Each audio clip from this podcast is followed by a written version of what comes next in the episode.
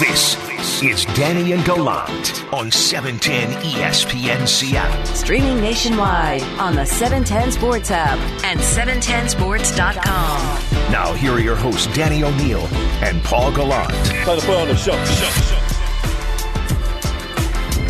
Our training camp coverage throughout this month brought to you by Precor Home Fitness. It is Danny and Gallant, and the Seahawks very clearly have not just one, but two issues that merit national attention. Two of their very best players want contracts.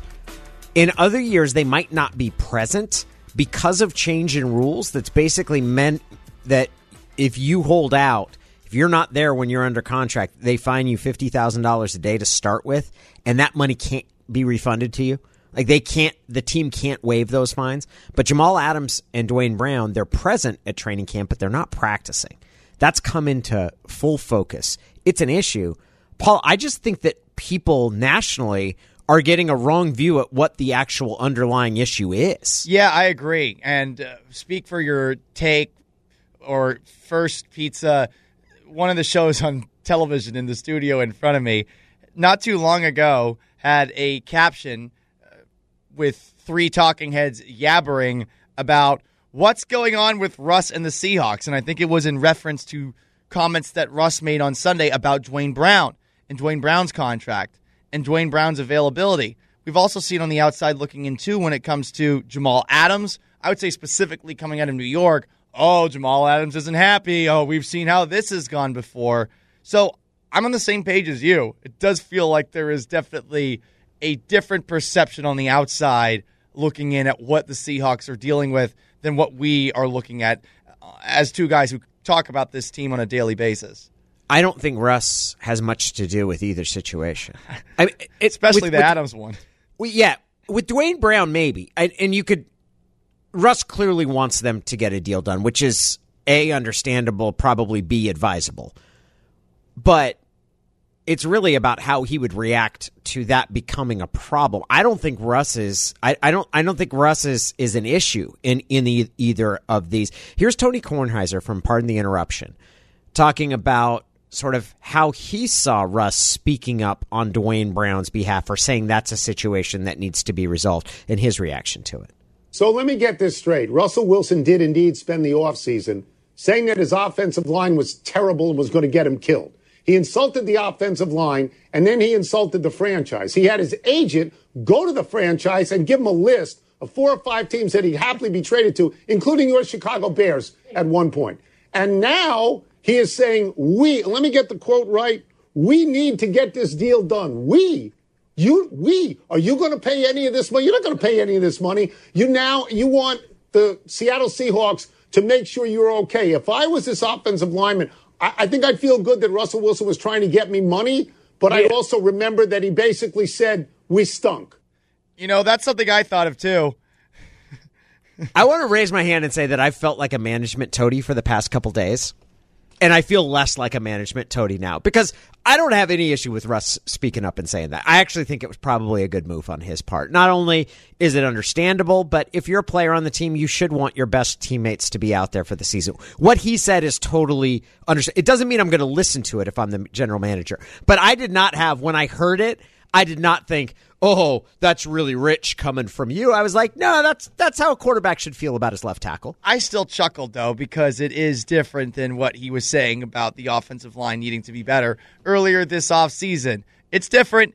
Now, it's smart, as you said a little bit earlier, definitely advisable. This is a good way to maybe get back in the good graces of one Duane Brown, but he is a part of some of the sacks that took place last year. he I don't want to blow out of proportion what Russ said about the offensive line. He did not say they stink. Right? He was he was not criticized and I, I am firmly on the side of Russ shouldn't have said that and and right away when he said it, I was like that's going to cause some issues. But Russ was maybe indelicately Russ was trying to criticize the team's approach to the offensive line and not Right. as much that that's his goal was to say we haven't put money we didn't go sign Jack Conklin and I we didn't we didn't pay money to re-sign veterans that that ended up going and signing elsewhere. We've not spent top dollar on our offensive line. Right. that's that's what his goal was. It came out much worse than that but that's he wasn't saying I don't like my offensive line. And my issue was that's a kindergartner approach at building a roster in the NFL. You don't just buy every single offensive lineman out there. And by the way, the offensive line took a positive step forward last year, and you're out of your mind if you think otherwise. So that was my issue with what he said. It wasn't based in reality. And you're a big part of the sacks that took place last year. Chill, bro.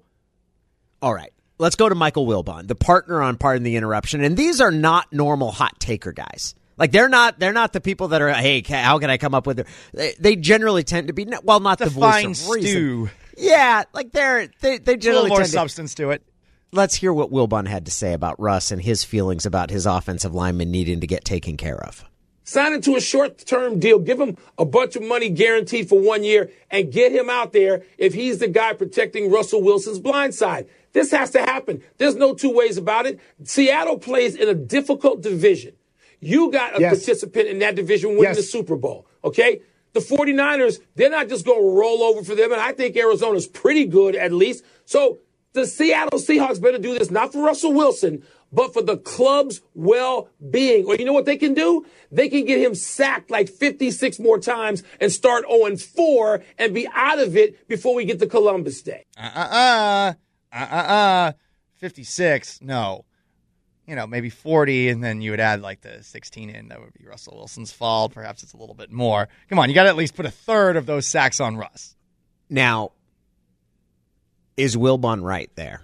That I've advocated and said, hey, if Seattle decides that it's not the time to extend Duane Brown, whether that's because what Brown is asking for is significantly large, or because they just say that, hey, he's turning 36 and, and we're, we're, we're not going to, that's not an advisable investment.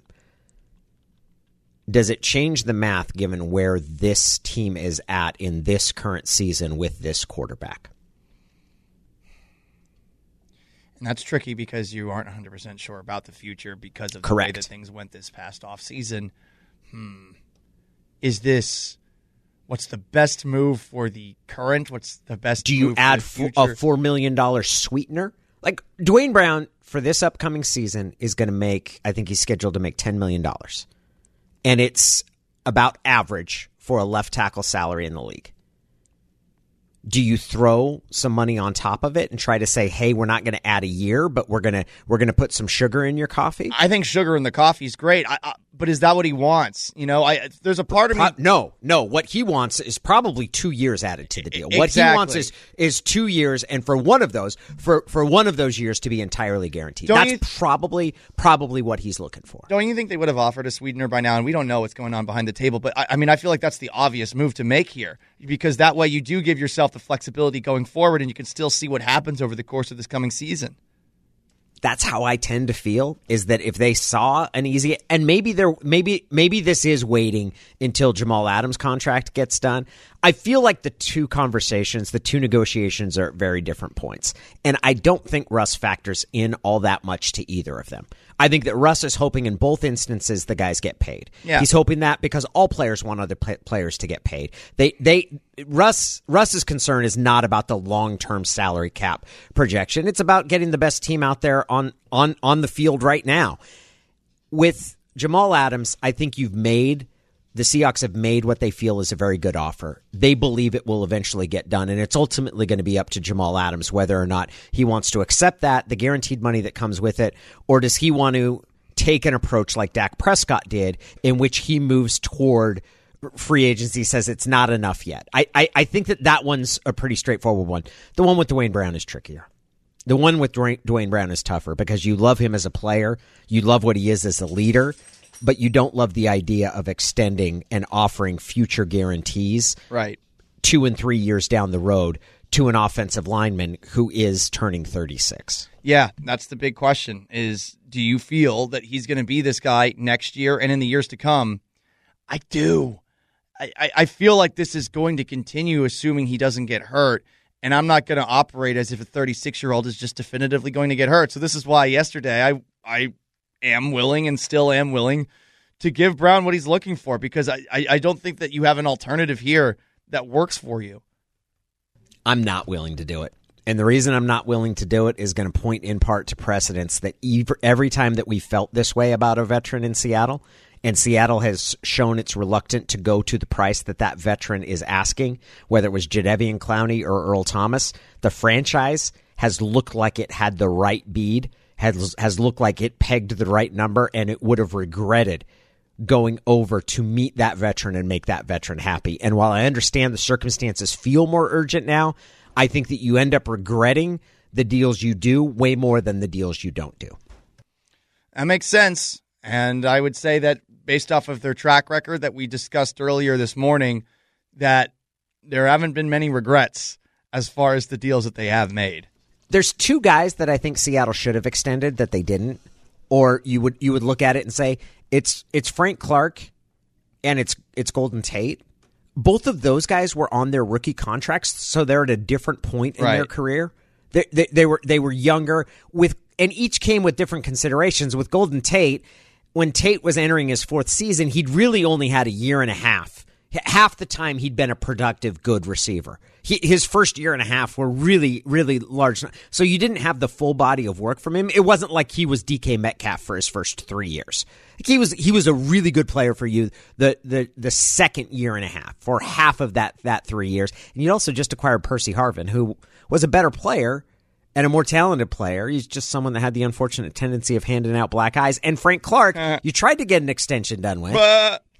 You, you you tried to get an extension done with him, and then it ended up his price ended up going to twenty million dollars based on how he played in his in his contract year. And you traded him, and you got some good value for him in the interim. And since then, is he worth the twenty million dollars for Kansas City? Yeah, but they weren't paying their quarterback yet. Now he's got a, a machine gun Clark on on his resume, and you got to wait and see how that's going to turn out. You make better Uzi noises than me. Much better. It's Danny Gallant. It's time for us to go around the NFL. It's time to go around the NFL. The bottom line on the biggest stories in the NFL every morning at 9:15 with Danny and Gallant. Today's an exceptional day. Why not, Mora? Hey, hey, hey. I didn't think we'd be making Uzi noises at this Yeah, that, that's something that's become kind of a thing. Call him Machine Gun Clark. It's a good nickname. It'll be interesting to see how that plays out, honestly. See, uh, We're just gonna. It's kind of like the Deshaun Watson thing. Nobody's gonna mention it. Nobody will talk to him, and we'll just pretend that none of, none of that stuff's ever happening. We're like, oh, is Deshaun Watson? good?" I saw the headline today. Deshaun Watson may not play in preseason opener. It's like, oh, we're just we're just gonna, yeah.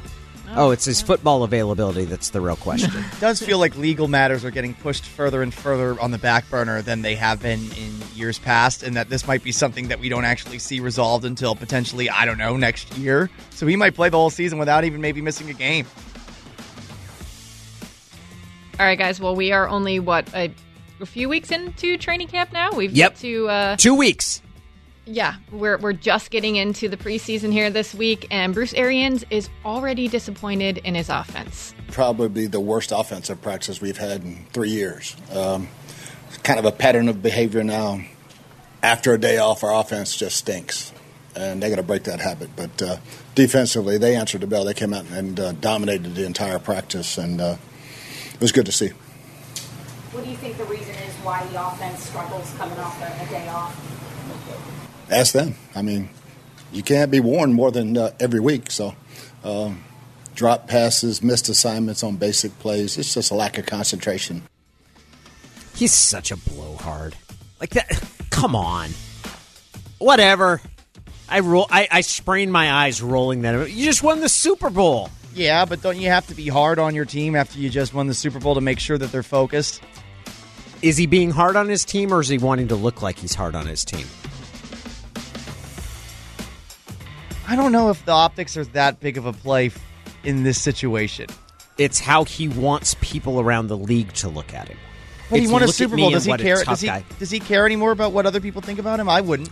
Well, then why is he going out and saying that and, and posing like Captain Tough Guy? It being it being the worst practice they've had in three years that he's been there as a head coach. But it's been consistent with what he was last year too. I mean, this is just his way of trying to get under the skin, I imagine, of his team. This is I guess. this is the psychology battles that he plays with Tom Brady. I think too. that's why I think he's annoying. Like that that right there is why I think that Bruce Arians, who seems to be relatively well liked by his players and does a lot of things that I really like, that's why I think he's annoying. So, oh, it's the worst practice. Who cares? Who cares? Your team won a Super Bowl. Shut up. Go drink some paint. I don't know, man. I, I, I think that when you have a team that has not been accustomed to success, to get these guys to recommit the year after an improbable Super Bowl run, Super Bowl run where they close things out really strong, I think it's going to take more than just Tom Brady yelling at everybody for them to potentially get there. You're the one that has doubts about the Bucs this season, don't you? Yes. Yes, I do. And and this this makes me more doubtful of them, not less of like, oh, his his firm hand is really going to knock him back on track. Nope. Nope. Nope. Yeah, Bucs aren't making the playoffs. All right, no more betting. yeah, that's true.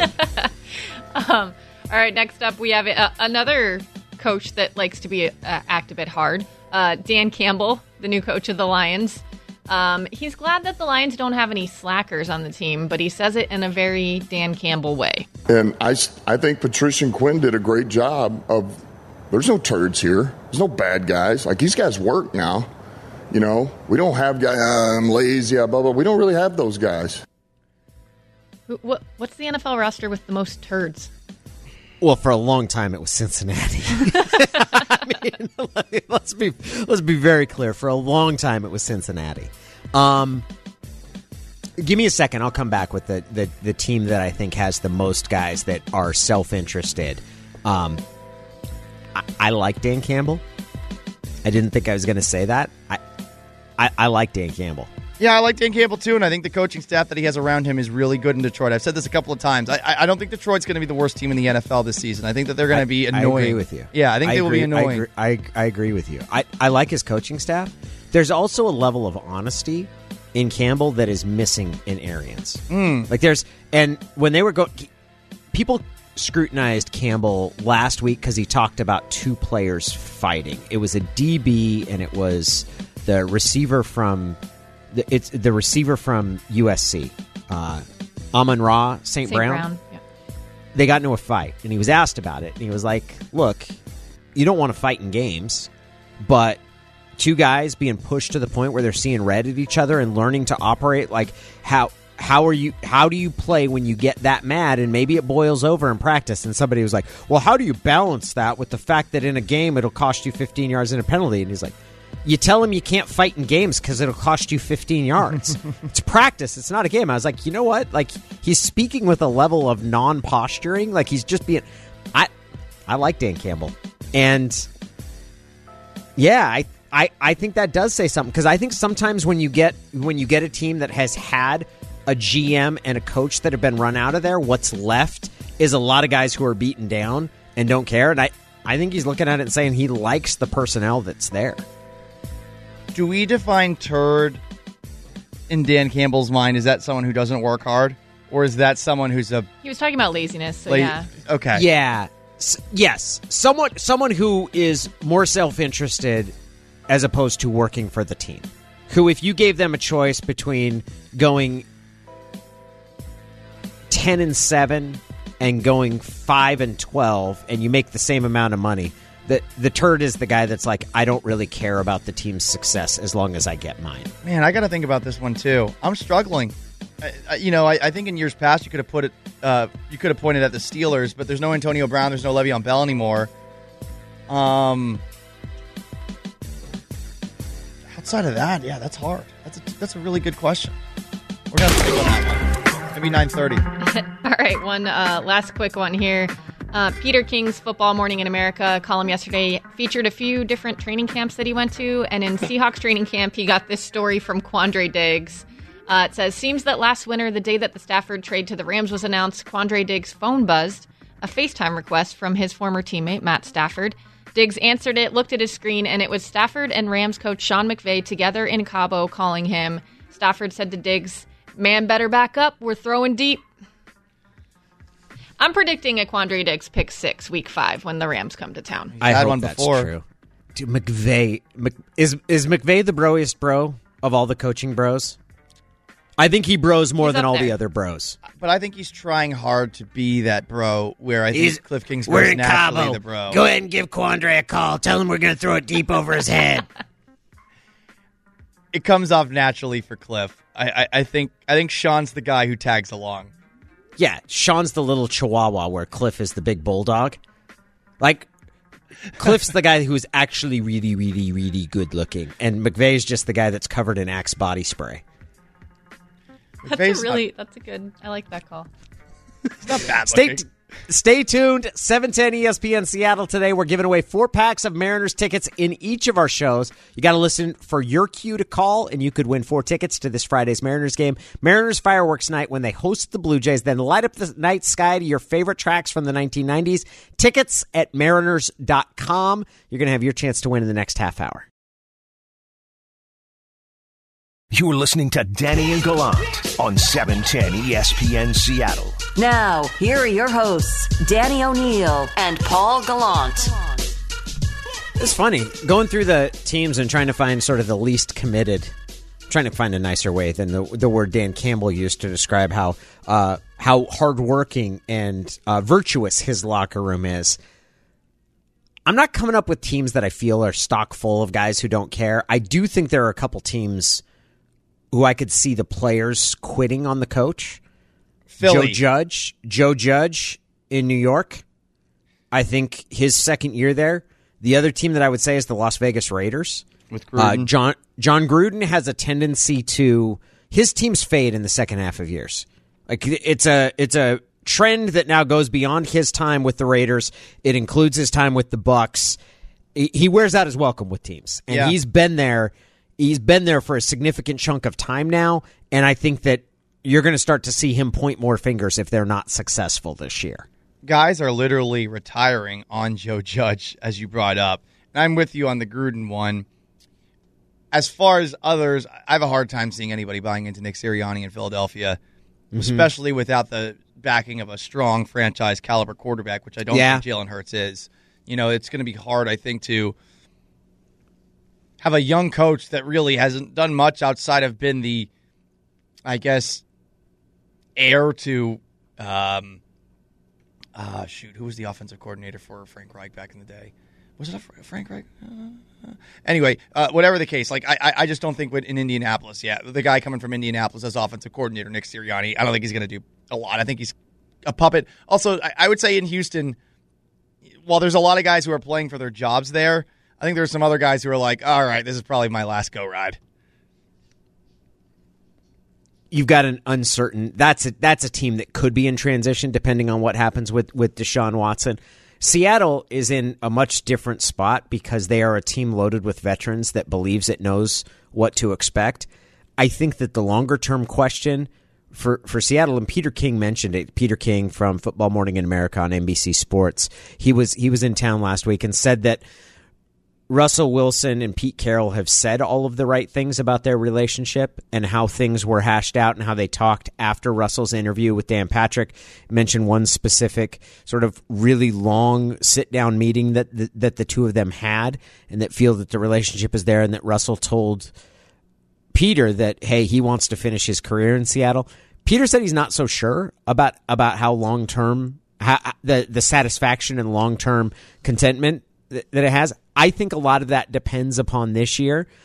Who's who's got more at stake this year based on Russell's performance? Is it Russ and how people view him across uh, across the league after a second half in which he he went from being an MVP favorite to not really being a candidate and some people even thinking he struggled that second half or is it the Seahawks who Russell kind of put on notice in the offseason saying I'm not happy with how things have gone and it needs to be better otherwise we should start looking at potential changes.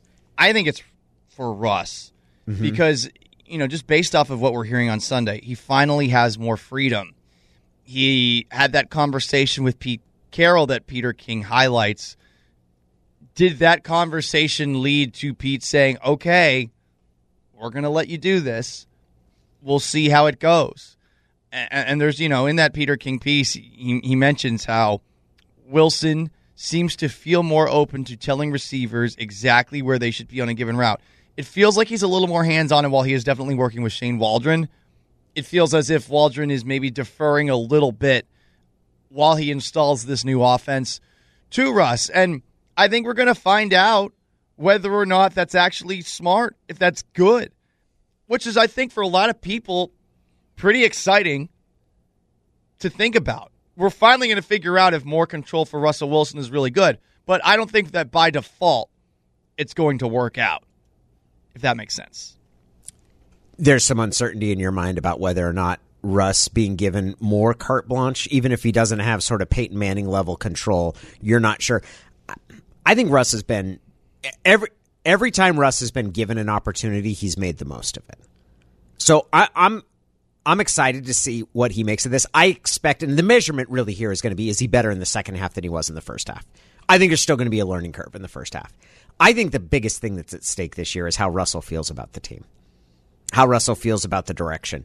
And if this season doesn't get to the point that he's happy with, or doesn't get further than it has in recent years, if they don't make the conference championship game or don't make the Super Bowl, will he feel that things have run its course here in Seattle and it might be time for him to start fresh somewhere else and get a second opportunity? You'd certainly have more of a case than Aaron Rodgers has over the last two years because they've been 13 and 3 and have made the NFC championship game the last two, while Russell Wilson's teams have, you know, since the Legion of Boom days, their playoff victories I, I think you could look at all of them and say, eh, you know, like what have they really done in the postseason? And I know you don't, you know, it's hard to win a game in the NFL, but you know, you win on a missed Blair Walsh field goal, you beat the Lions, you beat Josh McCown. You know, that's that's essentially the the. Those are your three playoff wins since the last Super Bowl appearance. Exactly. I mean, so you, you, and in the second round, you haven't done anything. So I can understand why he would get to that point. Definitely. I do think this is a good situation for him, and I also think that he's going to have to be patient a little bit because for Matt LaFleur and Aaron Rodgers, it did not gel the same way that it did last year in year one. And I know that you know quarterbacks are all going to look at themselves and have ego and perhaps not look at it objectively and say, you know what, this situation took time. Maybe maybe the situation I'm in is also going to take more than one year. We're also entering the point where Russ is entering the second phase of his career, if he hasn't rendered it already, where it's not going to be his athleticism that is the most difficult thing for teams to defend. It has to be the way he commands an offense, right? Like it's if we haven't already gotten to the point where he can't survive on his escapability and doing things that defenses can't account for, he has to start making plays that defensive can't can't account for because he understands what they're doing. He has to start start out thinking defenses. We're very firmly, if not already hip deep there. We're we're in that part of his career. He can still run effectively but he can't outrun a bad play. He can still take advantage of things that open up to him, but he's not going to be able to allow his elusiveness in the past would make him able to sort of create a counterpunch toward anything a defense throw at him. Oh, they they guessed right. They're all set. Oh, I'm just going to scramble enough to get to get rid of that. We'll see how he handles that part of it. It is Danny and Gallant. Before we raise, raise flags, we do want to give you your opportunity to win. The third caller right now, the third caller who is able to uh, call 206 421 3776 or 866 979 3776. Wait one minute if you're listening on the radio, 30 seconds if you're on the stream. Caller number three will win four tickets to the Mariners 1990s fireworks night. That's this Friday, August 13th. Stay tuned to 710 ESPN Seattle for your next chance to win. We raise flags coming up next. From the pocket, and flags everywhere. Flag on the play. Now there's a flag down. Every morning at 945 with Danny and Gallant. Brought to you by Carter Volkswagen. If the noise persists, the defense will be charged with a timeout. Flag on the play. It is that time where we take stock of all that has occurred and sort things. We put them into the good, raising a flag, the bad, throwing a flag, or maybe even offer some revisions by picking up a flag. Mora, would you like to go first this morning? Sure. I think I might go with what I was just reading to you guys during the break. Um, apparently, this company uh, named OnePoll surveyed U.S. residents to see if they believe they had what it takes to compete in the Olympics. And nearly 40% of Americans decided that they are fit enough to be an Olympic athlete. Jeez. I'm going to throw a flag on how delusional we are now as, as a people. Is it any event? because if if you said 40% of the country thinks that they could curl, in the Olympics. Like physically, you could curl. Like you couldn't yeah, actually maybe that's do the this. technicality. You could. You couldn't actually. It, it's not fitness that would be the barrier toward you being able. It would be practice, There- repetitions, and all those things. There is speed walking now in the Olympics. That's hard though. Like there's technique involved and stamina. Yeah. Like 40 percent of this country could not speed walk. Like they couldn't they couldn't finish a speed walking event at the they they would not have the stamina to be able to finish that. Okay. I will say I watched a badminton match and I was kind of like, this seems like you might be, and I'm sure I couldn't. I'm sure they would be way better than me, but it just seems weird to be in the Olympics, honestly. I played it in my backyard growing up. Like, Yeah, the shuttlecock, uh, which is I believe the implement that you hit in the in the uh, badminton. They've got it's like goose feathers that they have in the Olympic shuttlecock. It's it's perfectly designed. If anybody ever wants to see something really funny, uh, Mary Carillo, I believe on Real Sports, did a analysis of, of badminton. which is absolutely hilarious. And she talks about the the sensor that the shuttlecock has for going into the tree, and that's missing from the Olympic shuttlecocks. It was very funny. Could I- you, if you were going to be in the Olympics, what sport would it be? What would you have your best shot at making it in? Man, that's hard. Because even as a flag football legend, you know, it's it's difficult for me to really think about one spot where I think I excel even in the top ten you just percentile call of anything. yourself a flag football legend. Well, I am. Yeah. You know, I you know only played in two games, lead the league in interceptions, no big deal. Uh, this is one of those things where I I can't think of one other than like the speed walking or the ones that to me don't seem like they're actually sports. But even then, I as you just said, there's probably some sort of technique that I would have to master over years and years and years. I I, don't know, bobsled. What about modern pentathlon? That one got a lot of attention uh, this year because a horse was uncooperative. Oh, yeah, I saw that. No, that seems like it would be the most difficult thing. Riding a horse. Do you, do you know why that part? So, if anybody that the modern pentathlon consists of five events, and there was a woman. She won the gold. She won the bronze in 2016. Came back this year. She was leading going into the final event, which is show jumping. But you don't get to use your horse. You get randomly assigned a horse, Oh, that's that's and the horse. The horse she was assigned was not having it. Oh yeah, there's been a lot of memes made of ha- of his little smirk that he had before he went all buck wild. and he wouldn't jump and she was crying and then her coach ended up getting thrown out of the olympics because she hit the horse after it like it was a big mess what was fascinating to find out was why that event is the way it is which is it's meant to reflect what would happen if you got behind the lines in a modern warfare situation and had to commandeer another cavalry member's horse and then operate that horse behind enemy lines. Wow. Like that's that's the rationale for why you don't get to use your horse. well, crying and hitting the horse is not the solution, ma'am. Imagine if you started crying at the horse in the middle of war. Yeah, yeah, yeah, it was bad. The coach the coach got sent home too. Paul, what's your flag? This one is frustrating. You know, there's been a lot of criticism, and I understand why, directed at Kirk Cousins for his anti vaccination stance, which he has been very public about. But can we please ask Lamar Jackson what it is that he is waiting for?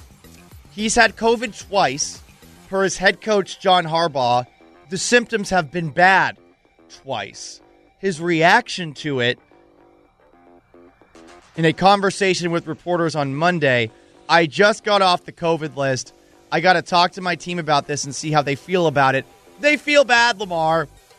Keep learning as much as I can about it. It's bad, Lamar. Look, I understand that everybody has their own opinions about the vaccine. If you want to play football and you've had this happen to you twice, clearly you're not developing any immunity from getting it. So maybe, I don't know, you got to think about alternative measures to make sure that you're going to be on the football field for all 17 games of this coming season. Just me. But Lamar, I don't think there's much that you have to learn. Flag on you. We've heard that phrase used a lot about I need to learn more to look into it. Is it a matter of learning more at this point, or is it a matter of reevaluating what your base beliefs are? Like, is that when It's when gotta be the latter. around to right? He's Like, learned it the hard way, literally. Twice. Yeah, yeah, it's a tough one. That's a tough one. I want to raise a flag for the Seattle Mariners who return home tonight and open a homestand that is going to be very important. And In the last homestand, where they had seven games against the A's and the Astros, we saw what I consider to be some of the most enthusiastic, really just encouraging crowds we've seen in Seattle. My fear is that that enthusiasm is going to be diluted by the road trip that was just concluded, in which the Mariners went four and six. And, and my hope is that it's not. I want to see Seattle get back on the winning side of things. I think they're playing good baseball, but more than anything, we need to recognize how incredibly positive a sign this season has been and is be, is in the process of being for this team's future. And I really hope that there's no there, there's nobody has under the impression that this is anything but a great sign for this team going forward and that the playoff hopes that I will admit that I got swept up in it's not like they suddenly vanished. They were always a long shot, but we should be really encouraged by the direction where this team is, is headed. And I hope when they get back to town tonight, because it was starting to feel like it was starting to feel like what it was when you had strong crowds that were captivated by this team. You started to feel that, and I hope that we continue to build off of that because be. I think this team's going to be really fun. I think this team is going to be. I think this team is going to be great sooner than we expect it, and and I want to keep that building here. So that's that's my hope. I want to raise a flag for the baseball the Mariners have played this year and the reasons that they've give, given us to be optimistic about their future. It's going to do it for us today. The Seahawks back out on the field for training camp. Our training camp coverage brought to you by Precor Home Fitness. Want to thank Ray Roberts, Shannon Drayer for both joining us as guests. Thank Brock Huard for being with us to tell us stories of his Lear Jets Lifestyles of the Rich and Famous, and a little Blue 42. The Professor John Clayton is with us for the morning drive. Maura Dooley, who keeps it on the straight and narrow, and he is Paul Gallant. And there is talk about flag football becoming an Olympic sport. He is Danny O'Neil, and as much as I would love to be, you know, as a flag football legend, a part of that, I don't know that I would even be able to make that. And he is going to take all of my candy by the end of the year. We already have a NFC West uh, agreement between the two of us. So long, farewell. You'll hear Danny and I tomorrow at 7.